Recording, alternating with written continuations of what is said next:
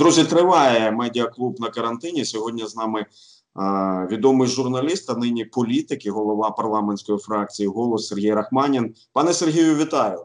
Добрий день. А, зважаючи на те, що відбувається зараз в політиці і в парламенті, наскільки ефективно Верховна Рада працює в умовах карантину? Я бачу, що наступне пленарне засідання має відбутися 19 травня. Та отже, наскільки режим карантину вплинув на ефективність парламенту, на вашу думку? Ну насправді не зрозуміло, коли відбудеться наступне пленарне засідання. Якщо ми говоримо про чергове, то є календарний план погоджений, але він буде скоригований відповідно до того, як коли саме буде зазначено завершення карантину. Що стосується позачергових засідань, то зазвичай про, про їх проведення стає відомо десь годинки за 24 до. Це залежить від того, наскільки легко вдається впорядкувати порядок денний, хто виступає ініціатором тощо. Тому наскільки ефективно, дуже важко судити, поясню чому. Тому що а, зазвичай по Ефективність Верховної Ради вимірюють по двох показниках. Да? Це це закони, які ухвалюються на пленарних засіданнях, і законопроект, який проходить через комітети. Коли у нас була можливість збиратися, бачитися, перетинатися і спілкуватися, то ми були більш е, поінформовані про діяльність комітетів, про законопроекти. Зараз ми бачимось рідше, навіть коли йдеться про конкретну фракцію. Тобто навіть члени однієї фракції бачаться зараз набагато рідше, ніж хотілося. Тому судити, наскільки ефективно працює той чи інший комітет, я не можу. У мене навіть такої додаткової побічної інформації нема. Комітет, е, в якому працюю я, працює достатньо ефективно, достатньо плідно, настільки, наскільки це можна в умовах карантину. Тим більше, що у нас обставини нас змушували проводити е, достатньо довго засідання не в режимі онлайн, а в офлайні фізично. Тому що ми мали погодити державне оборонне замовлення, це цілком таємний документ, який не можна виносити і який не можна вивчати дистанційно. Відповідно, ми сиділи в невеличкій кімнаті, впритул одне до одного, де-факто порушуючи карантин, але не було на те ради, тому що інших варіантів розгля... Е, ну, вивчити державне оборонне замовлення у нас не було. Що стосується фракції, ми працюємо постійно в режимі відеорежимі зустрічаємось, спілкуємось, працюємо над законопроектом, погоджуємо питання. А настільки, наскільки можемо, більш-менш ефективно працюємо з регіонами і по своїх внутрішньопартійних питаннях, і по питаннях, які пов'язані з боротьбою з коронавірусами, допомоги дрібному і малому і середньому бізнесу. От, А говорити про ефективність Верховної Ради, ну вона робить те, що від неї, що може дозволити собі зробити в, в, в подібній ситуації. Тут я б говорив не стільки про ефективність Верховної Ради, скільки про ефективність Кабінету міністрів. Бо насправді ми зараз не те, щоб заручники, але залежні від е, центрального органу виконавчої влади, він є за, за цих обставин. Е, головним плеймейкером від його ефективності, від його рішучості від його розуміння проблематики багато що залежить. В даному випадку Верховна Рада, особливо в ситуації, коли фактично представники Верховної Ради усунули від а, в долучення до штабу подолання пандемії та її наслідків, ми можемо виконувати тільки, на жаль, допоміжну функцію. А те, як робить це Кабмін, особисто в мене виникає величезні питання. І ці питання поділяє абсолютно всі члени моєї фракції. Тому я би зараз питання, наскільки є ефективним, ставив би в Кабінету міністрів, а не Верховній Раді. Верховна Рада може робити те, що може зробити за даних обставин. А ми про уряд окремо ще поговоримо. А штаб з подолання пандемії мається на увазі штаб, який очолює Зеленський, чи той, що Микола Тищенко в ресторані? Це той, що очолює Зеленський, який насправді Зеленський не мав би очолювати. Давайте, от просто ну для розуміння. Хвилину у вас заберу, щоб пояснити. Взагалі, все те, що відбувається, відбувається достатньо дивно. А, Тому що у нас є ціла низка законів, які регулюють діяльність органів е, виконавчої влади і місцевого самоврядування в випадках подібних цьому. Ну, Зрозуміло, що ніхто не розраховував на таку масштабну пандемію, але в принципі українське законодавство регулює, що робиться у випадку надзвичайних лих у випадку епідемій, у випадки, е, випадках е, необхідності запровадження карантину. І ви будете здивовані, ключова структура, яка мала б цим займатися, хто? Правильно, Державна служба з надзвичайних ситуацій. А жодного разу Міністерство охорони здоров'я. Вона має цим опікуватись. Вона мала е, виступити ініціатором створення відповідного штабу, не центру, а штабу. І цей штаб мав е, ініціатором мала бути е, Міністерство Державна служба з надзвичайних ситуацій, куратором якої є хто? Правильно, Арсен Борисович Аваков. І коли зараз йому закидають, що він забагато уваги приділяє цьому, це не зовсім правильно, тому що він мусив би приділяти забагато уваги цьому. Але чомусь забувають, що він е, має це робити не в вільний від роботи час, а це на цей момент є його ледь не основною роботою, не принаймні одною з основних. Це раз, два. Цей штаб не має створюватись президентом.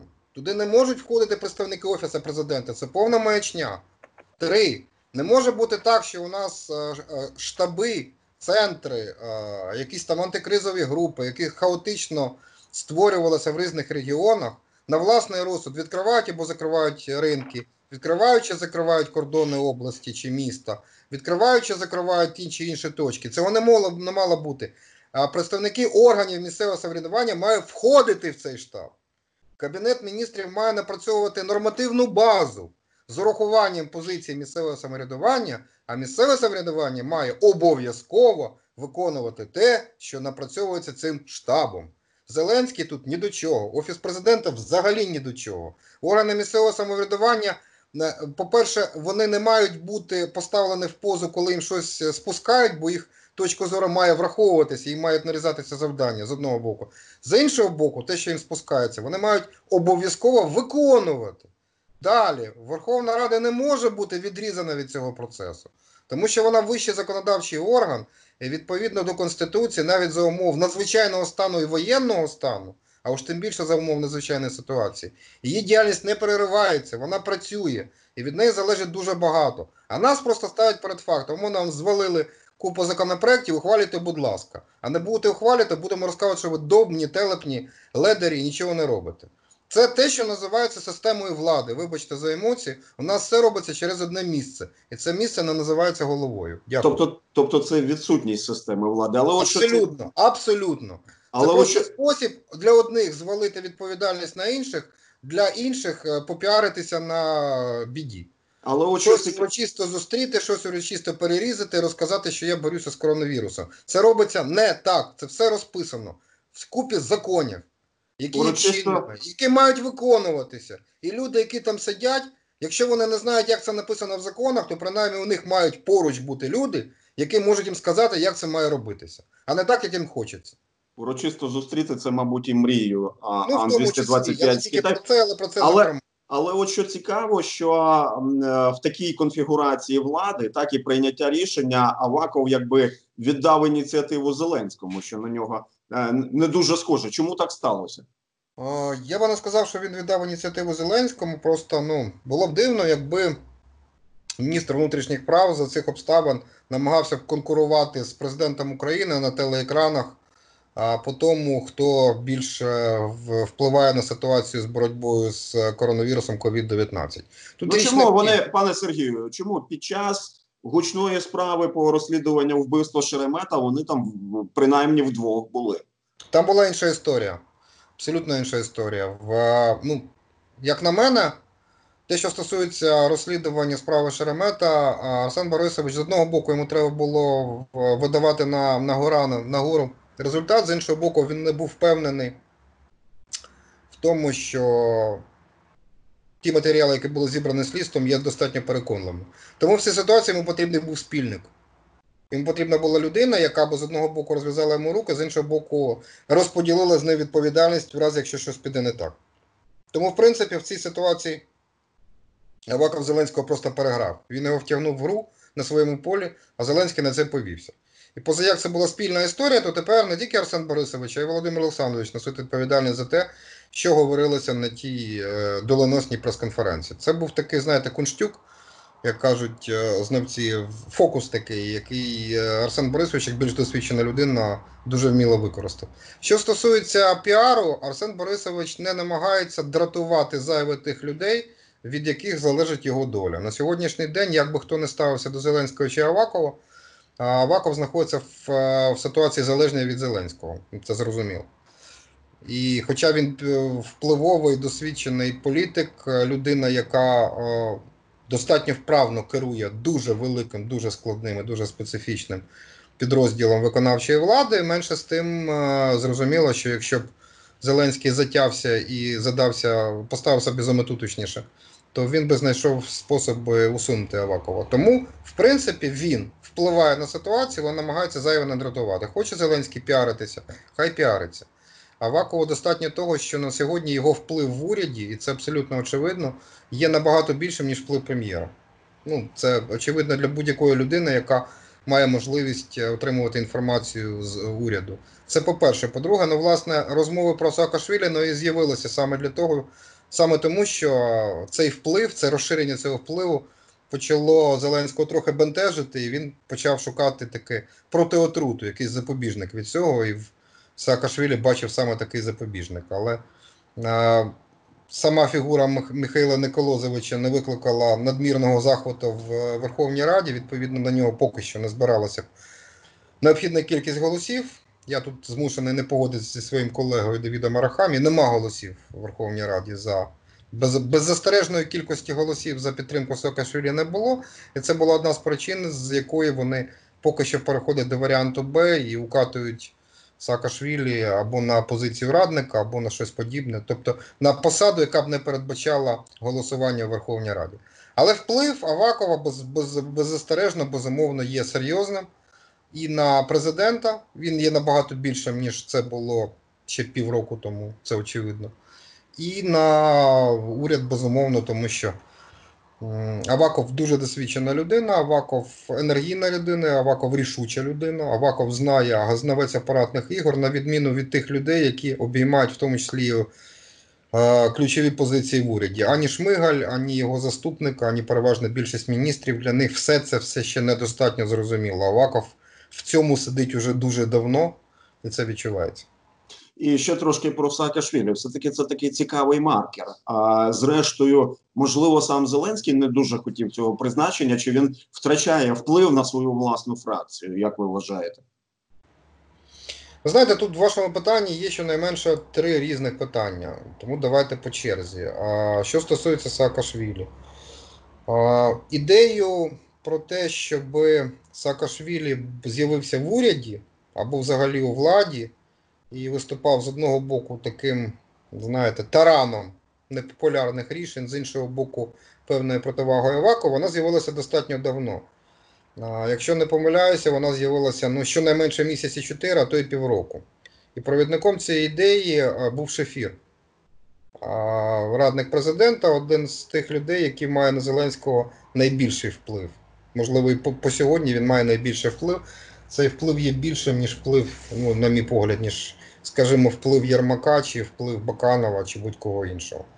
Але подібна історія викликала застереження у Зеленського, і він повернувся до цієї ідеї лише після того, як на тлі пандемії вплив Авакова на уряд е, був е, відчувався набагато сильнішим, ніж було раніше. Тобто Шмигаль поки що трохи комплексує перед своїм формальним е, підлеглим. І це стало настільки помітно, що Зеленський, на мій погляд, почав шукати запобіжники. Це тому, чому з'явився Саакашвілі, чому з'явився саме зараз. Бо ще раз підкреслюю, він намагався бути корисним дуже давно, ще з часів президентської кампанії, і щонайменше півроку, ну 4 місяці, ну я думаю, що десь півроку. Цю ідею в різний в різний спосіб йому закидав Шефір. Не тільки Шефір, але в першу чергу Шефір, наскільки я знаю. А, Щодо впливу Зеленського на власну фракцію. Ну, давайте буде від, будьмо відвертими. А фракції Слуга народу в класичному розумінні цього слова не було ніколи, а по сьогодні, на, на сьогодні її немає тим більше. Це кілька різних груп, а, різних за розміром, за ідеологією, а, які живуть абсолютно автономним життям насправді. Вони, причому є люди, які, умовно кажучи, входять до двох або навіть трьох різних груп, в залежності від ситуації, від інтересів, від питання, яке розглядається. І єдина людина, яка здатна вплинути на точку зору всіх цих груп у фракції Слуга народу, це є президент Зеленський. Він єдиний, хто здатний пройти і е, за допомогою засобів або загальновідомих, або відомих тільки йому. Тут є різні ситуації. Ну, менше з тим. Він, він здатний переконати їх голосувати чи не голосувати, підтримати чи не підтримати ту чи іншу історію. Йому це а, вдається дедалі більше і дедалі, е, дедалі складніше, а, тому що ситуація змінюється, люди потихеньку вживаються в е, образи, люди потихеньку набувають Стають, політ, політиками, так? а вони стикаються з більшими спокусами, вони починають розуміти власну гру, у декого накопичується образу. Не все як завжди в житті. У людей з'являються підстави для того, щоб менше піддаватися впливу, але поки йому це вдається. Воно вдається набагато більше, складніше, ніж раніше. Тому він цим а, правилом правилом вже, вже зловживає набагато рідше, ну, по якихось таких дуже важливих, дуже чутливих питаннях. Але а, те, що стосується а, його побоювань втратити вплив на фракцію. Ну, послухайте, тут є ситуація в тому, якщо ви звернули увагу, то а, не тільки Зеленський, навіть Разумков. Вони намагаються дистанціюватися по можливості від фракції Слуга народу. Це дуже вигідно насправді. Тому що Ну, Разумков, вибачте, ну Разумков він же має бути спікером всього парламенту, це а, не, правильно. а не своєї фракції. Але якщо по- він, він не намагався себе позиціонувати саме так.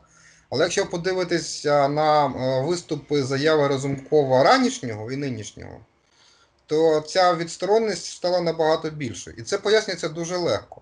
У фракції Слуга народу, які різна кількість людей, які час від часу продукують і провокують різні скандали. І над, на, надмірна близькість до цих людей вона мимоволі чіпляє репутацію і президента, і спікера. І тому чіпляє репутацію і рейтинг, Так. на що, на що вони Зеленський, от я, а от парламент. От е, е, я, а- от е, фракція Слуга народу, яким я дав путівку в життя, яких я, значить, там благословив на самостійне плавання. Ну а далі вже як буде. Я не можу нести за них відповідальність. Я їм не мама. Я їм хресний батько, я, значить, дав їм справді шляхівку в життя, значить, спонукав їх до якихось далі. А далі це вже, вибачте, це їхній власний особистий шлях. У нього така риторика стає дедалі більшою. Знову ж таки, якщо ви побачите його риторику часів ранішнього президентства, зовсім ранішнього, да, то він говорив там про єдину команду. Тобто зараз ніхто не каже, зробимо їх разом, да, або подолаємо це разом. От є я президент, який порається, а є парламентарі, які інколи, як знаєте, шкідливі діти роблять щось трохи не так. І він це розуміє. І це пов'язано із скандалами, і він же ж прекрасно він.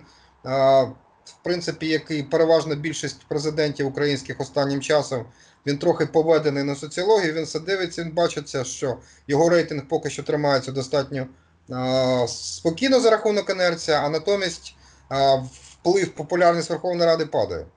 Щоб не, це не зачепило його, щоб це дозволило йому зберігати а, нинішній статус-кво, він відсувається від Верховної Ради. Тому він а, намагається не зловживати своїми стосунками з е, фракцією. Навіть коли він збирається з фракцією, це робиться вже з, з набагато меншою помпою, з набагато меншим інформаційним супроводом, ніж раніше. Він хоче себе все-таки поставити, знаєте, над. Не, не е, людина, яка от є втіленням всієї влади в Україні, як це він робив на початках. А зараз трохи не так. Є влада, яка може бути поганою, є урядовці, які роблять помилки, є депутати, які е, провокують скандали, і є е, такий миротворець, е, арбітр верховний, який намагається їх мирити, виправляти за ними помилки. Це дуже вигідна ситуація. Наскільки довго йому в цій ситуації вдасться протриматись, ну час покаже. Я не думаю, що дуже довго. Я між іншим, в зв'язку з тим, що е, так еволюціонує ситуація всередині Верховної Ради, а з'являються шанси у фракції голос стати впливовішою. Як ви вважаєте? Чи не сумно працювати в Верховній Раді, зважаючи на рівень впливу на політичний процес? А, Дивіться. По... Достатньо ну, абсолютно логічне питання, і е, відповідь на нього буде достатньо складно, складною. Не тому, що я боюся говорити якісь е, відверті речі, а тому, що насправді це залежить від величезної кількості чинників. А якби у партії голос була трохи більша історія, то нам було б простіше використовувати ситуацію, там, використовувати помилки а, суперників. Ми е, молода партія, Ми партія з невеликою історією, і так сталося, що наш виборець, це ж ні для кого не є таємницею.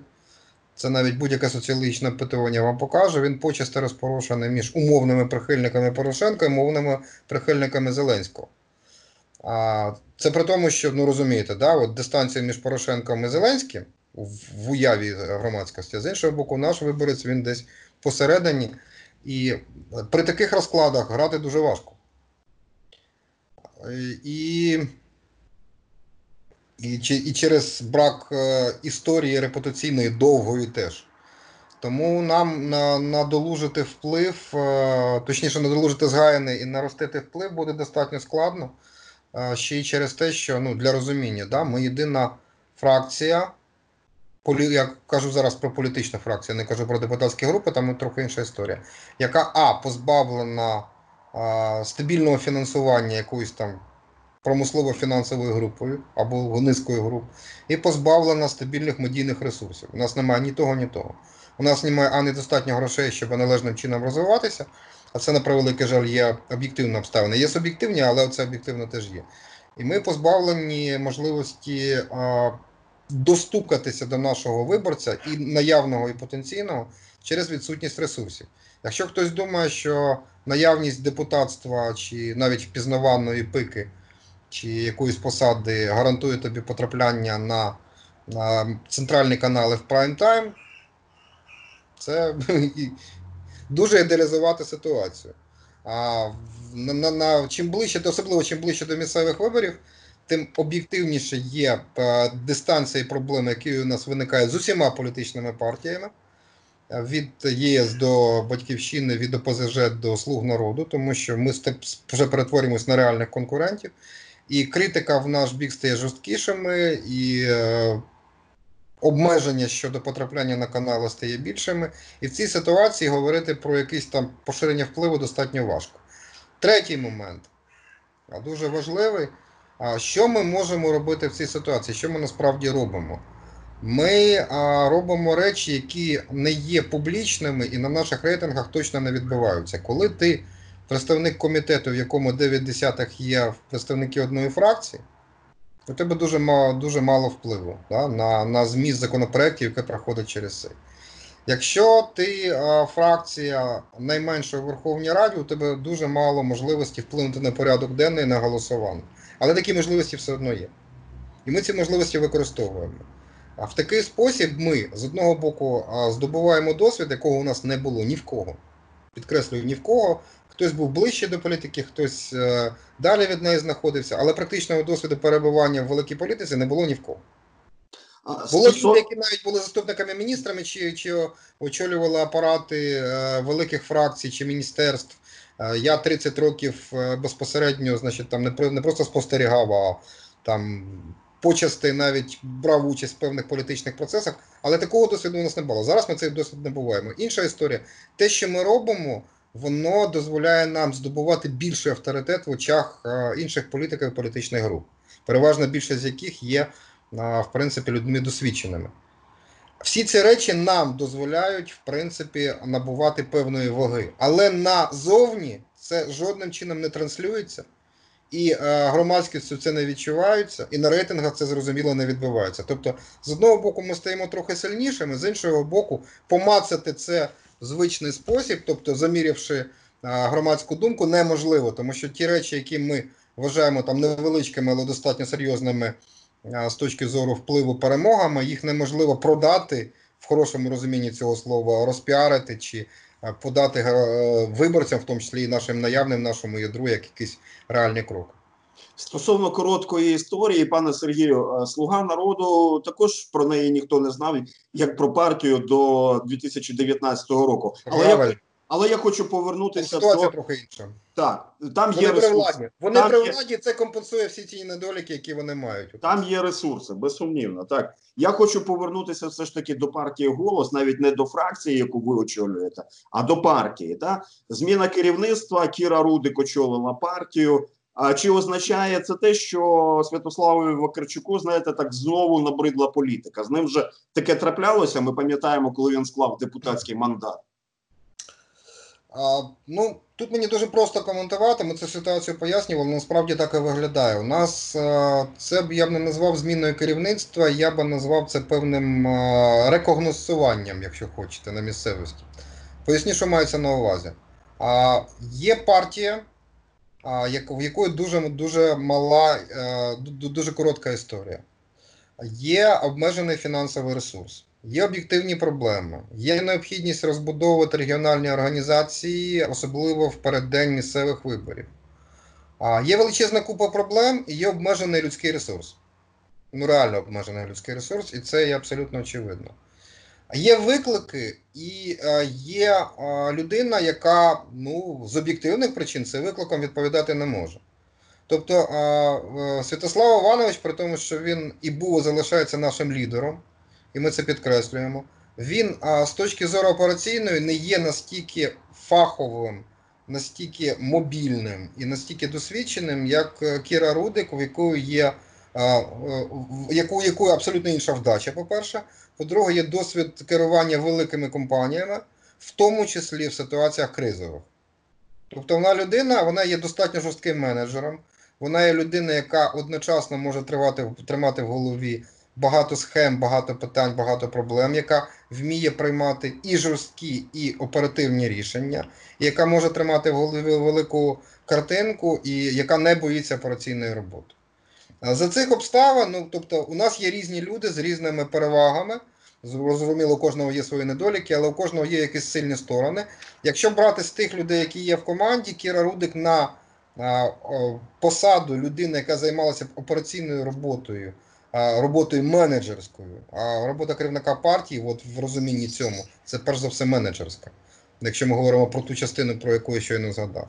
То з е, усіх людей, наявних в нашій команді, йдеться і фракція, і партія, тому що поза межами партійного списку, ну, прохідного списку залишилась достатньо велика частина людей, досвідчених фахово. Вона відповідала найбільше, тому було цілком логічно, що а, таку ідею, коли коли Святославович запропонував ідею, що має бути людина, яка би відповідала вимогам і викликам набагато більше, то а, був пошук, і пошук це не тривав довго, тому що в принципі все сходилося в одній точці. Ми на політраді цю ідею запропонували. Потім це було підтверджено фракції. Нарешті винесено на рівень з'їзду, і з'їзд цю історію затвердив. Це в принципі історія, яка відбувалася достатньо прозоро і достатньо швидко. Е, тому що цього потребувала ситуація. Тому говорити про втому, про там не знаю, е, втрату інтересу чи щось таке. Ну я не помітив. Е, окей, я можу бути суб'єктивним, але я думаю, що будь-хто хто не помітив якоїсь зміни в енергетиці, в життєвому графіку чи будь-чому у Вакарчука. Він його режим роботи, графік роботи не змінився. Єдине, що в нього трохи вивільнилося часу, а, якого в нього не було через е, певну зануреність в операційні процеси, якими справді дуже важко займатися. Відверто кажу, якби мені б довелося це запропонували робити, я відверто відмовився, тому що це не тому, що це. Ну, скажімо так, я боюся відповідальності. Тому що, щоб займатися певними речами, треба мати хіст і бажання це це робити. У мене немає відповідного досвіду і немає відповідного прагнення. Я не скажу, що керувати фракцією навіть маленькою це дуже легко. Це набагато складніше, ніж здається будь-кому, хто ніколи в житті не керував подібними командами. Але тут я відповідальності не боюся, тому що ця історія мені більш-менш зрозуміла і достатньо цікава. Хоча вона Сергію, відповідальна. А, а дуже коротко, в чому складність керування навіть невеличкою фракцією? Це домовитися між собою? Так, дивіться, а коли коли Арахамія напівжартома напівсерйозно каже, що а, я тобі заздрю, а, я керую величезним комбінатом, а ти бутік-магазином. Ну, Це такий жарт, але в цьому жарті щось є, тому що кожна людина в фракції е, голос є по-своєму унікальною самодостатньою. Це людина з історії успіху, власну історію. Це людина впевнена у власних силах. Це людина, яка звикла брати на себе відповідальність. І це людина, яка вважає свою точку зору а, важливою. Я не кажу унікальною чи єдино можливою, але важливою. І готова її а, доводити і переконувати решту. І керувати людьми навіть 19 такими людьми достатньо важко.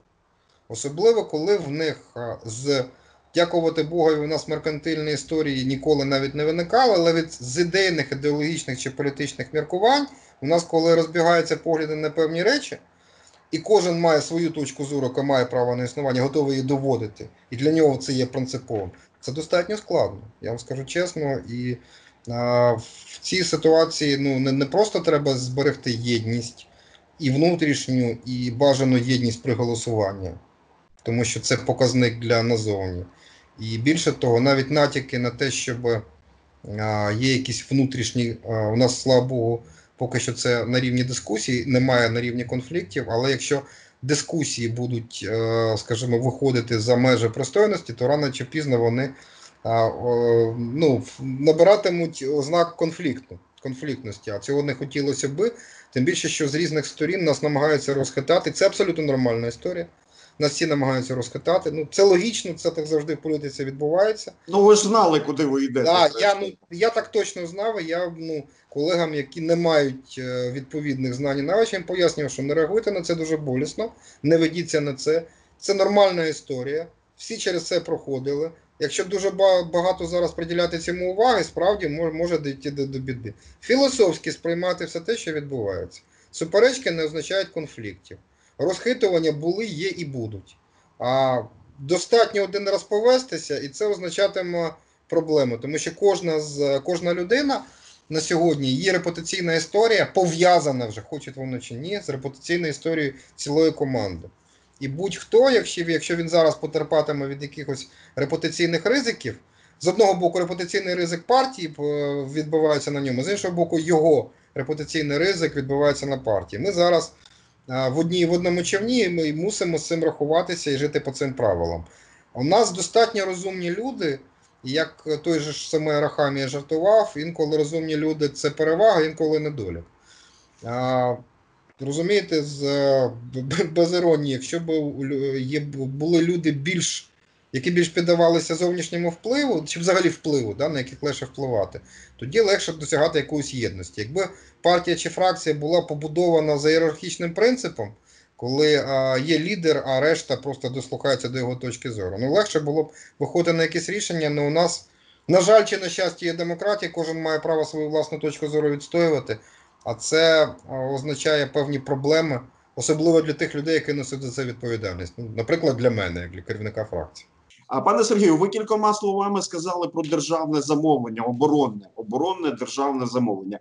Я розумію, що це секретний документ, так але чи можете ви концептуально сказати, чи змінюється він? Як змінюється філософія закупівель для армії, і як це вплине на наші збройні сили?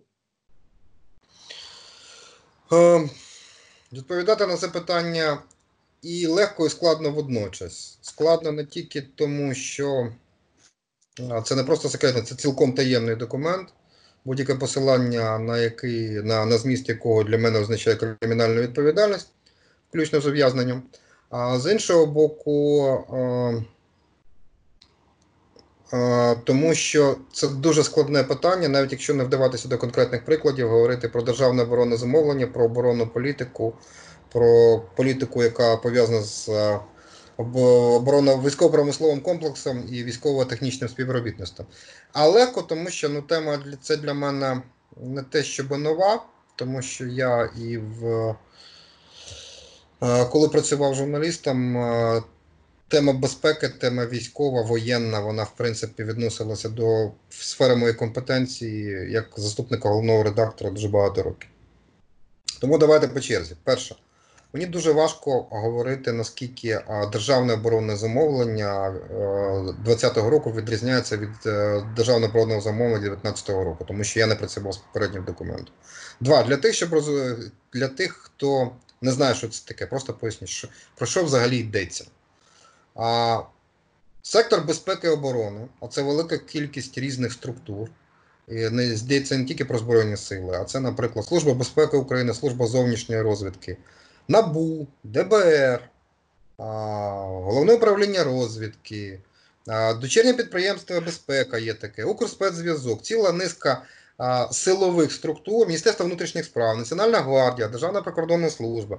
Тобто всі силові структури вони мають для забезпечення своєї діяльності отримувати певні товари і послуги. Тобто йдеться не тільки, наприклад, про озброєння, хоча безумовно озброєння і боєприпаси воно складає величезну частину державного оборонного замовлення. Вони мають отримати певні а, матеріали, а, програми, обладнання. Тобто, все це називається державним оборонним замовленням. Все це розписується, тобто вони формують свої пропозиції. Що їм потрібно для забезпечення їхньої діяльності з одного боку і для виконання тих завдань, які на них покладаються. Вони формують, це йде нагору, там виходячи з. Тобто це їхні, їхні побажання. На горі є Міністерство економічного розвитку, яке є куратором цього процесу з одного боку, і з іншого боку, Міністерство фінансів, яке виходить з реальних можливостей бюджету, яке каже, що все прекрасно, але таку велику кількість ми дозволити собі не можемо. І відповідно все це коригується. І знову ж таки, є потреби а, військових, наприклад, всередину, от їм потрібно те і те і те. А є розуміння того, потрібно їм це чи ні на горі у генералів, які сидять в кабінеті. І насправді інколи є, щоб ви розуміли, надмірні а, бажання людей знизу, з іншого боку, є надмірні обмеження людей згори. А інколи хтось із них має рацію. Це в кожному конкретному випадку виглядає по-різному. Є бажання певних людей, які а, знаходяться навколо цих процесів, на цьому заробити. Це не теж не для таємниця, правильно? Я пояснюю, що це не просто а, державні гроші, це захищені бюджетні е, гроші. Це так званий захищений рядок. А, як, Тобто державне оборонне замовлення, воно фінансується, воно не підлягає секвестру, тому що це а, ті а, е, видатки бюджету, які є критичними для безпеки, взагалі для для існування держави, і тому вони скорочуватись не можуть. І відповідно, яку суму заклали, така е, в принципі буде профінансована. Відповідно, на цьому можна заробити. І зрозуміло, що є люди, які закладають або не потрібні, намагаються закладати. Давайте скажемо, пане Сергію, давайте скажемо простою людською мовою. Заробити воно дуже інтелігентно звучить, вкрасти, так? Ну, вкрасти, да. Просто на відкати. Вкладається, коли мовно кажучи, запхати туди в цей державне оборонне замовлення, якусь продукцію, яка насправді нікому не потрібна, або яка є за завищеною ціною, або, наприклад, яка є тільки одного виробника, ну тобто, або навпаки, запхати туди позицію по імпорту, на якій можна заробити величезні так звані агентські відсотки. Тобто є різна велика кількість схем. А інколи є, в принципі, змова тих людей, які заробляють на цьому і які роблять те, щоб це потрапило до державної оборони замовлення. Інколи просто використовують некомпетентність або незнання цих людей. Тепер йдемо далі. Ну просто я поясню це, що просто для для того, щоб коментувати, треба ну, пояснити, про що взагалі йдеться. бо це. Цей документ виглядає наступним чином: там є пишеться, що, кому і. І скільки? Ні. Ні. Оце одна з найбільш складних проблем. Коли нам закидають, ми не можемо це коментувати. Нащо ви закупаєте там наприклад, е, пристрій Чебурашка за ціною там 250 тисяч, якщо він насправді коштує 118, там, ми не знаємо, скільки він коштує. А державне оборонне замовлення відповідно до форми, яка яка затверджена постановою Кабміна, подається в такому вигляді, що ціна одиниці продукції нам не зрозуміла. Більше того, інколи ми навіть не розуміємо, про що йдеться. Тобто, ну там записана позиція, для того, щоб зрозуміти, що це за позиція, потрібно надавати додаткові запитання. І щоб ви розуміли, це величезний фоліант. Це документ розміром з державний бюджет. Це війна і мир. І коли зараз е, Комітет Верховної Ради постійно а, закидає тим, що через нашу позицію державне оборонне замовлення поставлено на стоп, не фінансується, не виконується, ми в цьому винні, то ж хто в цьому точно не винний, це ми пояснюю. Державне оборонне замовлення мало у нас було з'явитися в січні. Воно з'явилося, якщо не помиляюся, в другій половині березня. І нам дали на вивчення всього цього 5 е, чи 6 днів. Це при тому, що по це ну, уявляєте собі, скільки це позицій різних. І по кожній цій позиції ми мали запитувати додаткову інформацію, і в тому числі і щодо мети використання, і щодо ціни, і щодо виробника, і щодо характеристик. І всю цю інформацію мали додатково отримувати, бо в дозі цього нема. Що цікаво, що це ж фраза Алана Даллеса, який створював ЦРУ. Він сказав, А що далі? якщо інформацію не можна засекретити, треба дати її якомога більше. А далі складніше, тому що ми маємо тільки загальну суму. Ну, наприклад, там, от є там певна царина, да? а далі йде специфікація. А в кінці кінцева сума. Що з цієї суми йде на що, ми не знаємо. Тому по кожній позиції, яка в нас викликала питання, ми ставили питання. А тепер уявіть собі, ми мали прогнати весь цей документ менш ніж за тиждень. Менш ніж за тиждень. Фізично, тому що це цілком таємний документ в одному екземплярі. А для того, щоб отримати відповіді, ми мали запитати відповідних представників. Служби безпеки, Генерального штабу, Міністерства оборони, Ради національної безпеки, Служби зовнішньої розвідки, далі за текстом. Тобто півтора десятки до двох десятків структур. Вони були, їм було заборонено з'являтися в приміщеннях Верховної Ради через карантин. Ми це робили через спеціальний закритий зв'язок, який нам налагодили. Зв'язок працював погано. Кожне питання ми змушували було ставити по два рази. Уявіть собі, якщо ми б навіть по кожній позиції запитували, ми б десь півроку вивчали державне оборонне замовлення. У нас такої можливості не було. Тому ми зробили те, що змогли, практично цілодобово сидячи в одному кабінеті, дихаючи одне на одного. А за зачиненими вікнами, які теж неможливо відчинити, бо це цілком таємний документ, і він е, вивчається в приміщеннях, які належним чином обладнані, там на, на, навіть вікна відкривати заборонено. Ми а, зробили величезну кількість зауважень.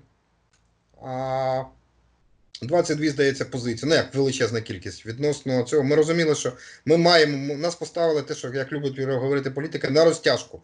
Нас поставили в ситуацію, коли ми не погодити ДОС, це означало поставити під питання безпеку держави. Погодити ДОС, це означало взяти на себе відповідальність за ті ризики, які потім будуть вилазити. У нас будуть запитувати, а на що ви це погодили?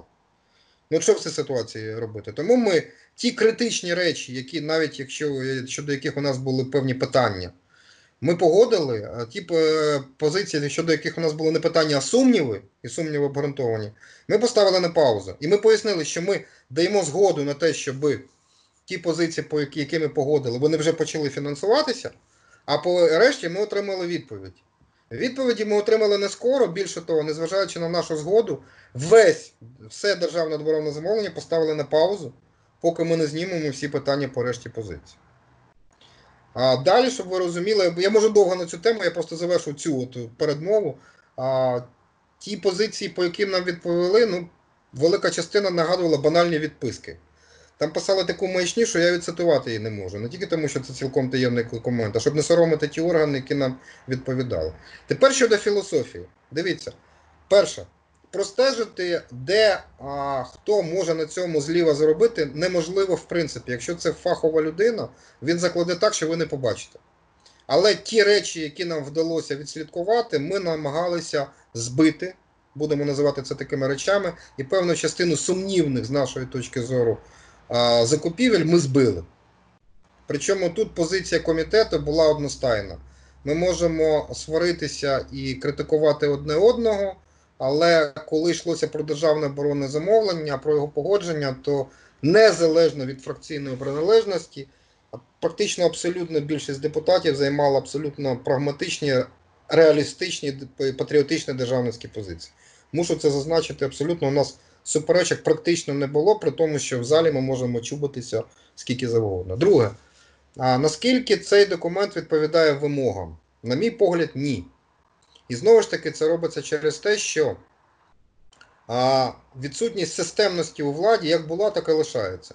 Більше того, я багато років критикував за несистемність уряди Ющенка Януковича, владу Ющенка Януковича і Порошенка, так оця дасть багато очків фори попередні.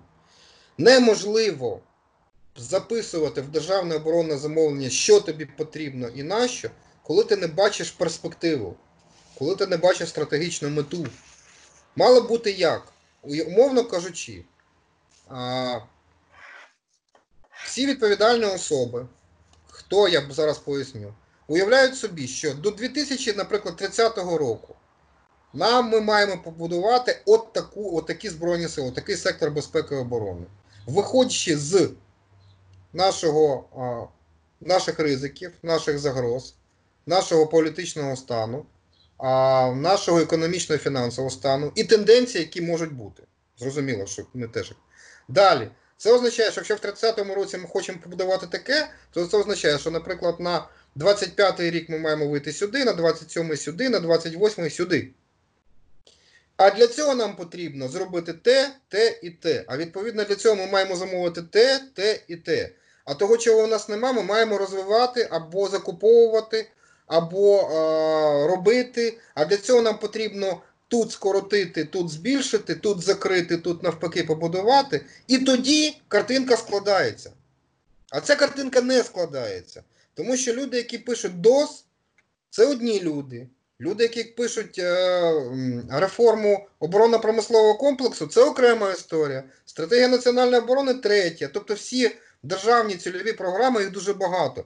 Вони мають бути системними, вони мають накладатися одне на одного, доповнювати. І, в принципі, е, синтез цих програм і дає картинку. А у нас ми купуємо або те, що хочеться, або те, що можуть виробити конкретні виробники. І більше того, ми кажемо, а навіщо це купувати? Ну, якщо ми у них не купимо, завод завалиться. І що? Ну як що? А це ж величезна кількість людей. Це приміщення, це репутація, це на завершення оборонні замовлення. Ну, але, тобто біда, це... але, біда І в тому, що? що, але біда в тому, що потім даруйте, будь ласка, міномети вибухають. Це ж не поодинокий приклад. Це інша історія. Тут про це теж можна говорити. Міномети вибухають з абсолютно інших причин. Тут, тут, тут, тут, тобто інше. Коли, умовно кажучи, є запит на щось, тут же всі починають бігти і казати, можемо це зробити. І часто густо, а, умовно кажучи, їм доручають це робити, не пересвідчуючи, чи є в них відповідний досвід, промислові потужності, фахівці, наявні матеріали тощо. І тоді вибухають міномети, наприклад, не тільки міномети. У нас багато що вибухає і не, і не працює. Або інша історія. Ну, наприклад, військові дуже скаржаться на так званий зоопарк. Що таке зоопарк? У нас більше десятка бойових броньованих машин різних виробників, які працюють на різному шасі, з різними двигунами, з різними запчастинами. Вони по функціоналу часто густо дублюють одна одну. Але а, коли йдеться про ремонт, експлуатацію, заміну вузлів, то починається там те, там те, там все. Умовно кажучи, якби у нас була лінійка, і ми знали, наприклад, що для такої, для таких завдань нам потрібна така машина. Ми закуповуємо її там. А е, і бажано, щоб у того ж виробника була машина для інших завдань, тоді простіше з запчастинами, з обслуговуванням, з експлуатацією, з ремонтом. А у нас тут таке, тут таке, тут таке. А, хтось постачає якісь машини, потім проходить, змінюється влада, кажуть, ні. Вони були крадіями, ми будемо постачати інші. А ті ніхто ж не забрав, вони теж стоять на озброєнні. І оце називається зоопарк. Коли в підрозділах різні види озброєння, різних виробників з різними стандартами, з різними калібрами. А хтось вміє працювати з одними, хтось вміє працювати з іншими. А навчити кожного працювати з усім не завжди можливо, особливо маючи в принципі плинність кадрів в Збройних силах, і це теж є об'єктивна причина. І таких проблем дуже багато. Тобто системність погляду на те, що нам потрібно, для чого, і певна тяглість, коли ми визначилися і працюємо. У нас сьогодні ми закупуємо одні БПЛА. Потім змінюється в керівництво в певних структурах чи влада, ми закуповуємо інше БПЛА. Ну, Пане Сергію, і пане далі Сергію, за текстом. це регулюється на законодавчому рівні, аби цього хаосу не було. Та? Що, Ні, це не регулюється. що є, є певна уніфікація, що не можна купувати у різних постачальників. Є концепція і є закупівлі. Тому що бронемашина стоїть, а до неї немає карданного валу, до прикладу. так? А Дивіться. хто має, хто має це впорядкувати? Чи ви, як депутати, можете на це вплинути? Ми не можемо на це вплинути. А більше того, на, насправді а, можливість погоджувати державне оборонне замовлення у Комітету Верховної Ради виникла відносно нещодавно, по-перше. А по-друге, вже зараз, а, наприклад, е, є ті, хто вважає, що цю функцію треба прибрати, мовляв, вона суперечить Конституції, рішенням Конституційного суду, комітет не може виконувати контрольні функції комітет може виконувати. Комітет є лише частиною парламенту, на який покладено функції парламентського контролю. Тому цілком можливо, що у нас заберуть і цю функцію. Це принаймні на, на різних рівнях обов'язково. Тут і е, питання на іншому. А Верховна Рада не може і не буде це робити. Більше того, система закупівель це вона достатньо гнучка, це неможливо регулювати. Тут є тільки формальний бік, який називається визначенням параметрів, основні параметри державного оборонного замовлення. Ці параметри визначаються рішенням Ради національної безпеки, які вводяться в дію указом президента. От у нас, наприклад, є був нещодавно ухвалений указ президента 5920 в лютому, якщо не помиляюся, який регулює ці речі. Є рішення Національної ради національної безпеки, там є цілком таємні частини, які стосуються параметрів. Тобто частина указу засекречується. Це ну, це поширена практика, це правильно робиться. Ці параметри вони погоджуються, і відповідно до цих параметрів. А далі тут вже питання сумлінності, професійності відповідних працівників і відповідних кадрів. Перш за все, це стосується Міністерства оборони, Генерального штабу, і Міністерства економічного розвитку і Укроборонпрому, який до цього процесу залучений. В принципі, там є достатньо багато фахівців правних. В принципі, ми часто густо чули а, достатньо обґрунтовану аргументацію і логічні висновки, і логічні пропозиції. Але все одно це не означає, що нема а, речей, які є відверто лобійськими, і з цим ну, з цим дуже важко боротися, але точно не депутати з цим мають боротися. Я, от ви знаєте, я вас слухав зараз і навіть не перебивав практично, так? А, тому що це звучало, от як на мене, як я сприймаю, як певна сповідь навіть. Та? І я собі відзнаю, ну ну насправді знаєте, оцю, оцю сповідь треба було вислухати. І е, я так трошки узагальнюю, і тепер я кілька слів з вашого дозволу скажу. Працювали ви практично з зав'язаними очима над державним оборонним замовленням. А інколи навіть державний е, спецзв'язок працював погано. І це тони тони а, матеріалів і інформації із певною специфікацією, в яких мають розбиратися спеціалісти. Ви знаєте, коли ми говоримо про корупційні схеми в, оборонці, а вони були як і за нинішньої влади, так і за минулої, і, мабуть, за всі часи всіх наших урядів. Та я от зараз не можу зрозуміти, як вся ця величезна антикорупційна інфраструктура, яку ми наформували, взагалі в цьому може розібратися. Та от ми часто говоримо, що вони неефективні. Але спробуємо зараз об'єктивізувати цю історію. Як в цьому хаосі взагалі можна розібратися, де є схеми, де крадуть гроші, де закуповують неконденційні якісь речі?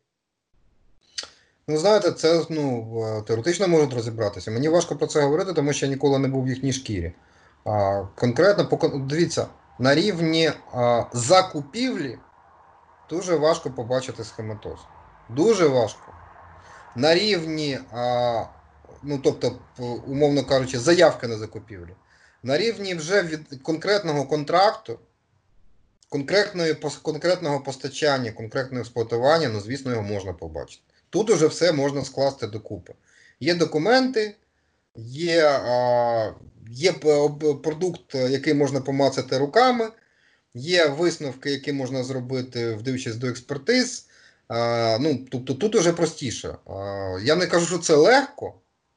І е, є величезне питання, чи е, всі у нас антикорупційні органи виконують свою роботу, і чи мало їх бути саме стільки, скільки їх є зараз, і наскільки вони сумлінні, і чи не дублюють вони роботи одного одного з одного боку, а з іншого боку, чи всі ділянки роботи знаходяться е, точно з не поза їхньою увагою.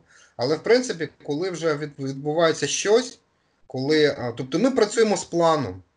Вони працюють з фактом. Це різні речі. На рівні плану схематоз вирахувати дуже важко. На рівні факту ну простіше. Якщо ти маєш досвід, вишкіл, навички, ну слухай, це питання їхньої професійної репутації. Хай працюють. Ну я не критикую, я їх просто закликаю. У них є така можливість, і більше того, медіа підкидають достатньо інформації. Інколи ця інформація фейкова, інколи не перевірена, інколи, скажімо так, ну недостатньо об'єктивна, будемо називати речі своїми іменами, але в будь-якому разі вони поживуть для інформації, підкидають достатньо багато і всім цим структурам від ДБР до НАЗК, від е, НАБУ до САПу є чим працювати це точно. Пане Сергію, ми далі з вами стисліше, якщо не заперечуєте працюємо. Да, мене тим більше в мене часу небагато вже Стис, стисліше працюємо. В зв'язку із цим знову до парламентських справ. А, якою, якою ви бачите долю Артема Ситника? Як буде вирішуватись доля директора НАБУ? В зв'язку із тим, що я так розумію, що у значної частини депутатів є бажання відправити його у відставку. Я не знаю, я не беруся судити, а, що буде. Я думаю, що. Дивіться, я, як і наша фракція, ми виступаємо не за окрем- окремих персон, а за інституції інститути. Тобто прізвища нас цікавить набагато менше. А в даному випадку схема, за якою ситника збираються а, конкретного голову НАБУ збираються звільнити, нам видається дещо сумнівною. Тому що вона порушує ну, щонайменше е, два, е, дві, дві, дві, дві позиції Конституції, про так звану правову визначеність. А, а по-друге, це те, що не можна, закон не має зворотньої сили, крім випадків, коли він послаблює відповідальність, тобто він її посилює, не послаблює. Це щонайменше вже викликає питання. Чи буде е, тому ми, ми проти і не приховували цього. Це раз. Два. А чи буде за допомогою цієї схеми звільнений світник? Я не знаю. Я знаю, що а, кількість бажаючих його зняти є достатньо великою, і а, прагнення різних фракцій в цьому збігаються, навіть тих фракцій, які є антагоністами. Три. Є серйозні застереження, як прийнято говорити, наших західних партнерів. З огляду на те, що українська влада прекрасно розуміє, наскільки складно їй буде без кредиту Міжнародного валютного фонду, я думаю, що вона дослухається до цих застережень. Ну, от я би, я би відповів так.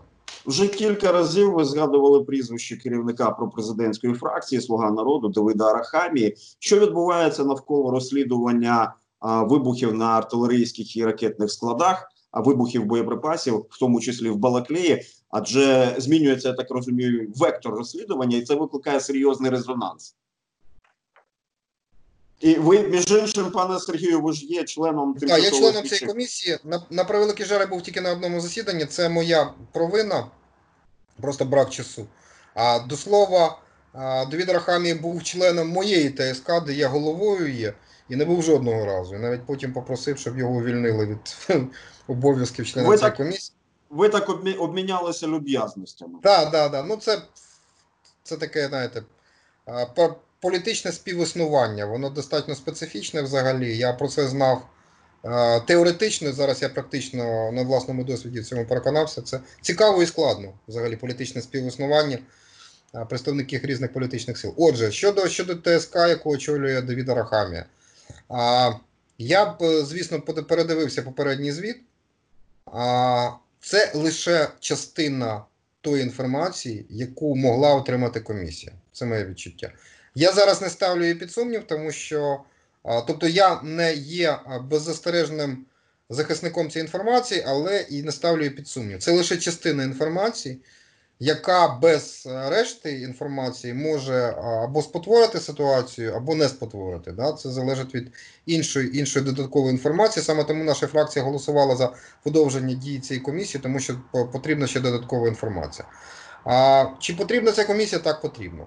Ну я вам скажу, хоча б для того, щоб вона є певним запобіжником, незалежно від підсумків її роботи, для того, щоб певні речі, певні зловживання на арсеналах не відбувалися. Ну, Зрозуміти одну річ.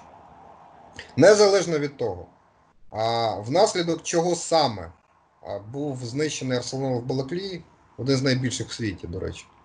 А, чи внаслідок атаки дрону, чи внаслідок діяльності ДРГ, чи внаслідок е, незграбності людей, нехлюйства людей, які там працювали, чи внаслідок е, спроби е, приховати склад злочину. Зловживання на арсеналах були, є і будуть.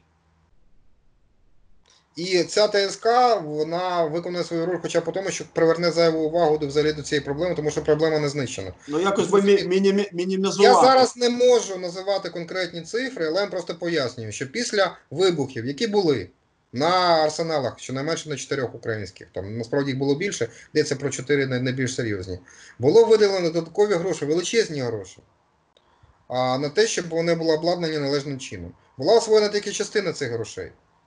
А, і зроблено менше, ніж виділено. А частина грошей взагалі зникла, і в мене є відчуття, що їх тупо, тупо вкрали. А це означає, що в е, майбутньому ми не будемо убезпечені е, від, е, від повторення подібних речей. Ну розумієте?